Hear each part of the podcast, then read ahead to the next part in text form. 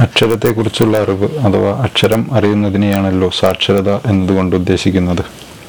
ഇതേ അർത്ഥത്തിൽ ജലത്തെക്കുറിച്ചുള്ള അറിവിനെ ആ അറിവിന്റെ ഉചിതമായ പ്രയോഗത്തെ ആകെ ജലസാക്ഷരത എന്ന് വിളിച്ചാൽ അത് ശരിയായിരിക്കും. ജലത്തിന്റെ ഉറവിടങ്ങൾ ശേഖരങ്ങൾ ഗുണം അളവ് സംപോഷണ മാർഗങ്ങൾ ഉപയോഗ രീതികൾ വിവിധതരം കിണറുകളും മറ്റ് ജലസ്രോതസ്സുകളും ഇവ തമ്മിലുള്ള പരസ്പര ബന്ധം എന്നിവയെക്കുറിച്ചെല്ലാം ഉള്ള സാമാന്യമായ അറിവിനെ ജലസാക്ഷരത എന്ന് വിളിക്കാം.